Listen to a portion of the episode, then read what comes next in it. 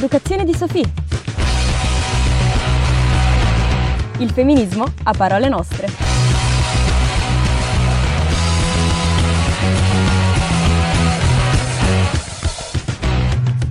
Buonasera ascoltatori e ascoltatrici, sono le 18 e come ogni martedì noi siamo le ragazze dell'educazione di Sofì, io sono Martina e con me ci sono anche le voci di Giulia, Sabrina Oggi, eh, come ogni altra settimana, ci troviamo per discutere insieme di femminismo, ma a parole nostre. Eh, un brevissimo recap sul titolo, anche se ormai stava a dire perché eh, chi è che non ha ascoltato una puntata dell'educazione di Sofì, cioè fuori i nomi. Il titolo viene da un librone eh, scritto da Rousseau nel 1700 sull'educazione del bambino. Il bambino fa quello che vuole, l'Emile è libero di essere chi vuole essere, invece Sofì non così tanto. E infatti noi vogliamo descrivere un'educazione di eh, Sophie che si allontani dalla donna che deve essere casta, silenziosa, cheta cheta in un angolo. La nostra Sofia è un po' più ribelle di così. Tra l'altro oggi, Sabri, rimaniamo anche in Francia perché il personaggio da cui partiamo oggi e il tema da cui partiamo oggi sono francofoni. Sì, esatto, oggi partiamo da Eugénie Brasier, si tratta di una delle più grandi cuoche di tutti i tempi, lei infatti è molto interessante perché ci permetterà di ragionare proprio sul rapporto fra le donne e la cucina, perché sì, magari pensate che sia una cosa molto vicina al ruolo femminile, eppure sì, ci potrebbero essere anche dei gender gap nell'aria, ma non troppi spoiler, ecco. Partiamo con una canzone, una grandissima cantante, io che sono una rockettara di solito non ascolto pop, ma lei per me è un grande sì. Iniziamo immediatamente con Lizzo. like this, don't even gotta try. I like shot a nigga better over time. They just say I'm not the baddest bitch you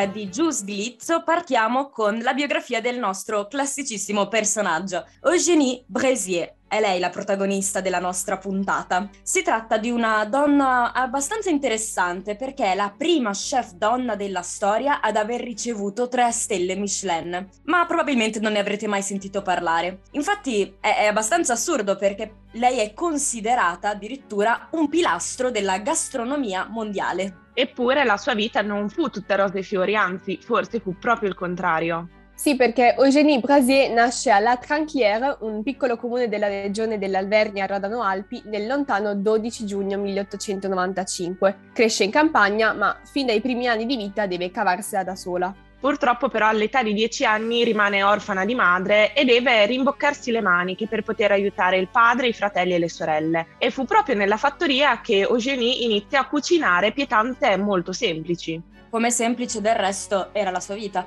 tanto che lei, eh, proprio per questioni di povertà, non andava a scuola se non magari in inverno quando non c'erano lavori da fare in casa, motivo per cui rimase analfabeta quasi per tutto il resto della sua vita e dovette sempre essere seguita per gestire le questioni burocratiche. A 19 anni, quindi giovanissima, rimase incinta, ma non essendo sposata eh, fece un terribile disonore al padre che di fatti la cacciò di casa. Per di più era il 1914 e la prima guerra mondiale era ormai alle porte. Nonostante tutto questo, Eugénie diede alla luce Gaston, il suo amatissimo figlio. Poi si trasferisce a Lione, dove trova lavoro come bambinaia presso la famiglia Milià, che erano dei fabbricanti di pasta. E qui inizia i suoi primi esperimenti culinari, i suoi piatti poveri iniziano ad arricchirsi si arricchiscono anche e soprattutto grazie ad un breve periodo di formazione presso la Mère Filiou, il ristorante di Françoise Fayol, che impiegava solo manodopera femminile. Ma già a 26 anni, quindi sempre giovanissima, apre il suo primo locale, una drogheria rimaneggiata accumulando debiti con un po' di fortuna, la Mère Brasier.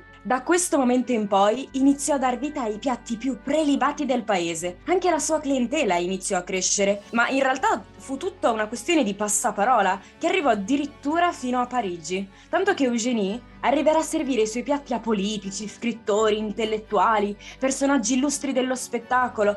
Addirittura fra i suoi clienti ci fu l'allora primo ministro Édouard Herriot. Il suo secondo ristorante nasce per caso all'École de Loire, a 20 km da Lione, dove la donna si ritira nei momenti di riposo, in quello che viene descritto come un vero e proprio capanno. Mentre Eugenie si riposa, praticamente Gaston si occupa del ristorante di Lione, ma i clienti della Mer continuano a farle visita e Eugenie inizia a cucinare per loro, trasformando la casa di campagna in maniera quasi naturale, quasi spontanea, in una nuova insegna. Dal 33 al 39 Eugenie riceve 6 stelle Michelin per, le, per entrambe le insegne, quindi sia quella rurale che quella cittadina. Un traguardo piuttosto raro considerando che al giorno d'oggi su 131 ristoranti a 3 stelle nel mondo solo il 4% è guidato da donne. In realtà lei ebbe tantissimi successi, tanto che ricevette allettanti proposte dal direttore eh, del Waldorf Astoria di New York, un ristorante ai tempi molto in voga, oppure un altro ristorante in voga che era la Lican. In molti cercarono quindi di strapparla, se possiamo dire così, ai suoi ristoranti di Lione, però mm, non, lei non cedette mai, nonostante le promesse, addirittura le prometterono che avrebbe cucinato solo in, su pentole d'oro, però lei mh, era, apparteneva alla Mer e così appunto fu. Descritta come severa ed esigente, di lei Bocuse, un cuoco e gastronomo francese di fama mondiale, dirà a volte urlava così forte che dovevamo portarle una sedia perché si sedesse, ma questo rassicurava i clienti, avrebbero mangiato male se non l'avessero sentita. Nel 1974 però succede una grandissima disgrazia, ovvero il figlio morì di infarto durante una battuta di caccia. Si dice che Eugénie non superò mai quel dolore, morirà di cancro solo tre anni dopo, il 2 marzo 1977 all'età di 81 anni, ma la sua cucina e il suo nome resteranno in vita per sempre, o almeno lo speriamo, visto che nessuno di noi prima della puntata la conosceva. Sì, ma prima di salutare questo primo blocco e passare ancora alla musica, la nostra solita prognosi culturale. Oggi vi offriamo due fantastiche pillole. La prima è per approfondire il personaggio di Eugénie Brasier con il testo Eugénie Brasier e le altre di Alessandra Mandolesi, storie e ricette delle madri dell'alta cucina, se eh, la figura di Eugénie vi ha interessato. E la seconda è un film Julie and Julia, che potete eh, recuperare in streaming da qualche parte nei meandri dell'internet. Adesso passiamo ad un disco, eh, sentiamo Chocolate dei 1975. Hey now,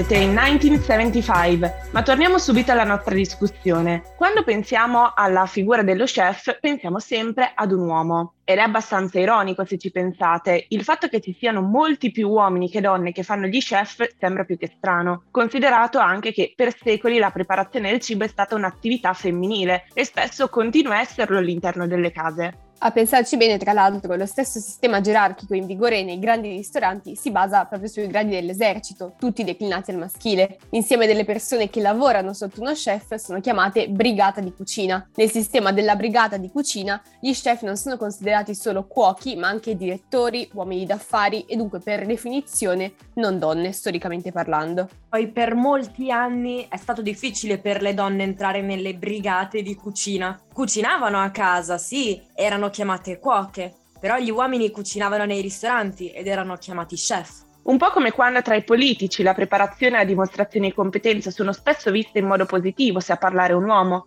mentre sono considerate segno di arroganza e presunzione se l'oratrice è una donna, le qualità neutre di un piatto vengono descritte con parole diverse a seconda del genere di chi l'ha preparato. Nello stesso piatto può essere detto che ha un sapore intenso se lo chef è un uomo, oppure che è preparato con amore se lo chef è una donna. Ciliegina sulla torta, le donne sono anche legate a doppio filo da un ginormico paradosso, cioè da un lato devono comportarsi in maniera mascolina e quindi per esempio non arrabbiarsi mai troppo, rispondere a tono agli scherzi e alla allusioni sessuali fatte dai colleghi e trasportare cose pesanti senza mai chiedere aiuto, sia mai, ma dall'altra non devono dare ordini come farebbe un uomo, perché potrebbero essere etichettate come arroganti e danneggiare così la propria autorità. In pratica devono riuscire a rientrare nel modello di madri o di sorelle maggiori per riuscire a farsi rispettare dai colleghi uomini. Il punto è questo, il mondo del lavoro è costruito in modo che esistano lavori maschili e lavori femminili, con variazioni naturalmente a seconda delle diverse culture. Ad esempio, esempio, diversamente dall'Italia, ma in generale dall'Occidente ci abbiamo fatto su una puntata, in Malesia l'informatica è considerata un campo prettamente femminile, così come in India in realtà l'industria delle costruzioni è per lo più governata da donne. Quello che però non cambia da cultura a cultura è che ogni volta che un lavoro si apre al genere femminile viene svalutato immediatamente. Se si considerano le capacità delle donne inferiori a quelle degli uomini, quando un lavoro passa alle loro mani si inizia a pensare che sia più facile e al contrario, quando sono gli uomini ad entrare entrare in un campo lavorativo che era considerato femminile, questo diventa più importante. E questo meccanismo poi si ripete anche all'interno dello stesso lavoro. Se entriamo in una tavola calda, chi vi aspettate che eh, vi stia per servire? Probabilmente una giovane ragazza, ma se andiamo in un ristorante di lusso, il cameriere sarà quasi sicuramente un uomo. Il motivo per cui le donne faticano di più ad avere successo nel campo del lavoro è quello che in inglese viene chiamato glass ceiling, ovvero una specie di soffitto di vetro. Sì, si tratta in pratica di una specie di barriera invisibile fra le donne e le posizioni di rilievo in occupazioni stereotipicamente maschili che diventano quasi impossibili da raggiungere e quando questa barriera viene rotta le donne incontrano comunque un altissimo rischio di fallire. Per gli uomini non ci sono ostacoli di questo tipo naturalmente, anzi pensate che quando parliamo di uomini parliamo di una scala mobile invisibile, parliamo di glass escalator perché è più facile, è veloce, li porta più facilmente al successo. Insomma, la situazione degli uomini e delle donne anche nella cucina non è così scontata come potremmo immaginare. Ne parliamo meglio tra pochissimo. Adesso però ci sono Madame e i pinguini tattici nucleari.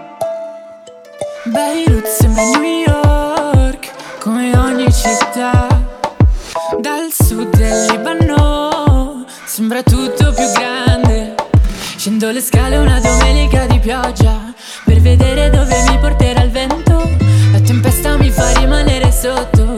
Hanno aperto un nuovo ristorante dentro e buonasera. Salam aleikum Uno sciottino di rum. Metto un disco di Gugush Che cos'è Baba Ganoush? Tutto quello che vuoi tu Mamma mia, quegli occhi blu. Ma perché sei così giù? La notte resto sveglia col mostro di Belzebù.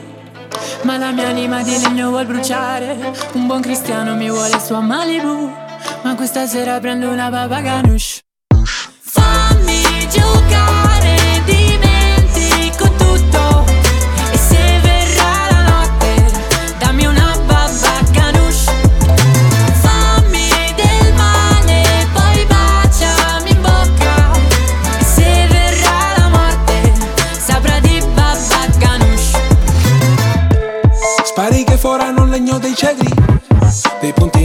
Questa città. Baratteremo il regno dei cieli Per un'anarchia dell'anima. Dormi con gli occhi chiusi come porte E tiro anche se c'è scritto push. Balliamo a piedi nudi sulla morte Soffoco dentro il babaganush Posso metterti dentro la mia pochette? E dipingerti con il Mediterraneo Un elefante in mezzo ai cristalli di Matt Perché? Io non mi fido fino in fondo e mi confondo Perso nel tuo mondo a fondo Come una nave dentro l'uragano Come un fakiro con un chiodo in mano Fammi giocare,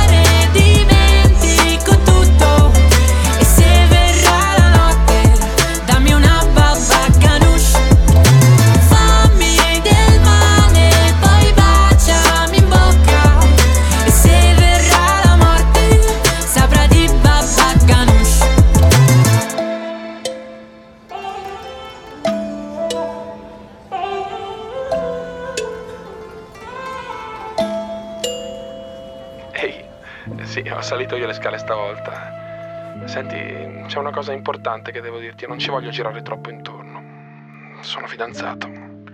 Ah, eh, anche io.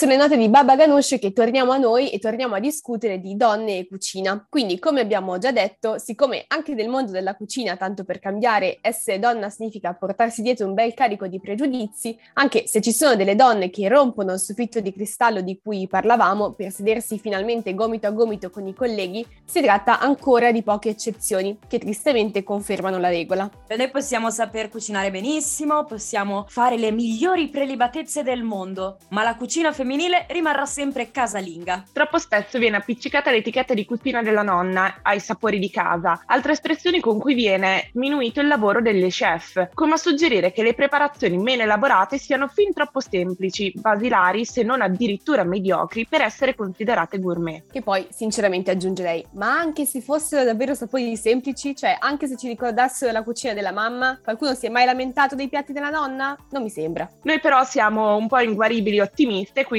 non vogliamo distrarci, o almeno non ancora, e vogliamo parlarvi di un po' di chef. Sì, perché anche se sono ancora troppo poche, noi qualche nome lo vogliamo fare, perché questo programma non lavora con il favore delle tenebre. Partiamo dal temutissimo Libro Rosso, la guida gastronomica con la G maiuscola, che ogni anno assegna le preziose stelle Michelin ai ristoranti generalmente migliori, si spera, del mondo. Per cui Mhm. capirete che riceverne anche solo una è un simbolo di enorme prestigio. Eppure, tra le 33 novità premiate nel 2022 c'era solo una donna, Solaika Marrocco, con il suo ristorante di Lecce. Non solo stellata, ma anche premiata come giovane dell'anno. Sì, perché la chef Marrocco ha solo 26 anni, un po' come Eugénie Brézier. E figuratevi che l'Italia è persino il paese messo meglio tutto sommato. Ce lo ricorda il direttore generale delle guide Michelin. L'Italia ha la percentuale maggiore di donne stellate del mondo. Pensate che le italiane sono ben 38 sulle 191 internazionali. Ma Solaika Marrocco non si fa certo accecare dal recentissimo successo e infatti non perde l'occasione di sottolineare che la sua non è purtroppo che un'eccezione. Dice è uno dei settori più maschili e poi ti inducono a spaventarti, ricordandoti che dovrai fare una scelta fra vita privata e lavorativa. Dello stesso partito anche Sonia Egger, miglior sommelier dell'anno, che commenta la situazione piuttosto duramente dicendo che non c'è niente da fare. A noi, a differenza degli uomini, si chiede una scelta. O ancora Valeria Piccini, due stelle Michelin al ristorante Caino di Montemerano, che si autoproclama chef, mescolando il pronome femminile inglese she alla sua professione culinaria, chef. Che le donne in cucina siano sottovalutate non è certo una questione che riguarda solo numeri, statistiche e coccarde esposte in bella vista, anzi ritorna come sempre una grande compagna dell'educazione di Sophie, ovvero la rappresentazione. Sì, perché purtroppo mancano ancora figure da prendere a modello quando si immagina il connubio donna e cucina, anche se alcuni timidi, timidissimi tentativi sono stati fatti. È il caso di Masterchef nella sua settima stagione, la più grande competizione di cuochi amatoriali che esista al mondo, che appunto nel 2017 sostituisce Carlo Cracco con una giudice, la chef Antonia Klugman, una chef triestina con il suo ristorante L'Agine del Bencò. La pacchia però non è durata più di una stagione a dirla tutta. Non è stato nemmeno così tanto in realtà una pacchia, visti i gradevolissimi commenti fatti alla chef Klugman. Sì, perché ad attenderla purtroppo ci sono stati insulti, minacce, apprezzamenti pesanti. Il più gentile è stato Cessa, tra l'altro mi mm, consentissero di dire davvero una rivoluzione copernicana sminuire l'aspetto fisico di una donna per criticare nel lavoro. Complimenti al vincitore del premio Fantasia. Non è normale che una donna possa essere aggredita dagli stalker del web solo per aver partecipato a una trasmissione tv, dice ragione la Klugman. E continua, sapevo che eravamo messi male con le donne qui da noi, ma non così tanto. Questo capita perché sono una donna e sono purtroppo solo l'ultima donna a cui è successa una cosa del genere. Una vergogna. Questo chiaramente non ha nulla a che fare con l'essere giudice, ma solo con l'essere donna e giudice. Nelle varie edizioni, Bastianic, Cracco, Cannavacciuolo, Barbieri, insomma un po' tutti gli chef, non si sono fatti mancare giudizi impietosi, sguardi minacciosi, piatti volanti. Eppure nessuno di loro ha mai causato una reazione così compatta e violenta. Ma la chef Klugman ha per fortuna uno spirito davvero invidiabile e anche se le ragioni che l'hanno allontanata da Masterchef sono ben altre, doveva giustamente occuparsi del suo ristorante, dice io non voglio abituarmi a una cosa del genere e se essendo famosa posso fare qualcosa per fermarla, beh voglio farlo. Rivendico il mio diritto di essere me stessa senza dover chiedere scusa. Diciamo che dovremmo tutti un po' impegnarci ad accettare che le donne entrino in lavori come lo chef. Ma siamo arrivati alla fine della nostra puntata e quindi ascoltiamo la nostra ultima canzone, una canzone di Jennifer Lopez che descrive un po' anche lo spirito di questa puntata, è I Am Your Mama. I ain't gonna be cooking all day. I ain't your mama. I ain't gonna do your laundry. I ain't your mama. Mm. I ain't your mama. Boy, I ain't your mama. When you gonna get your act together? I ain't your mama.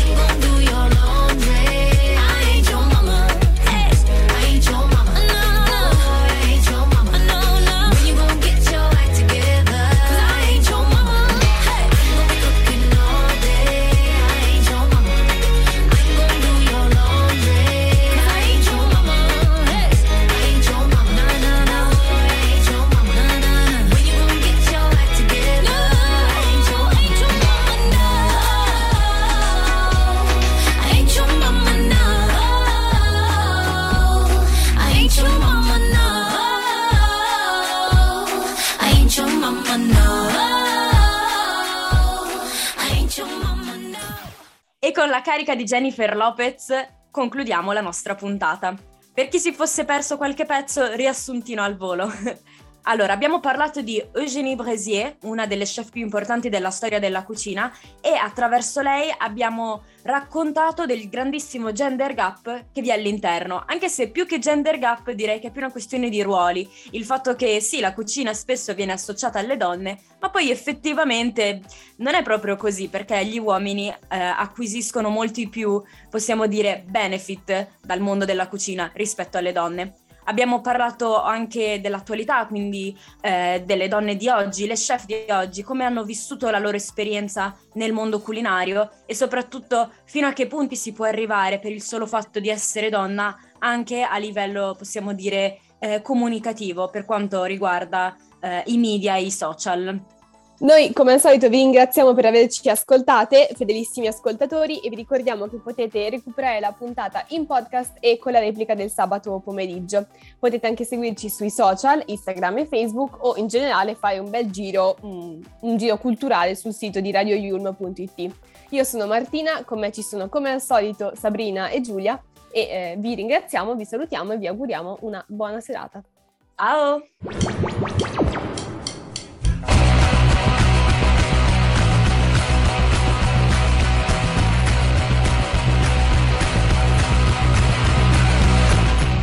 L'educazione di Sofì.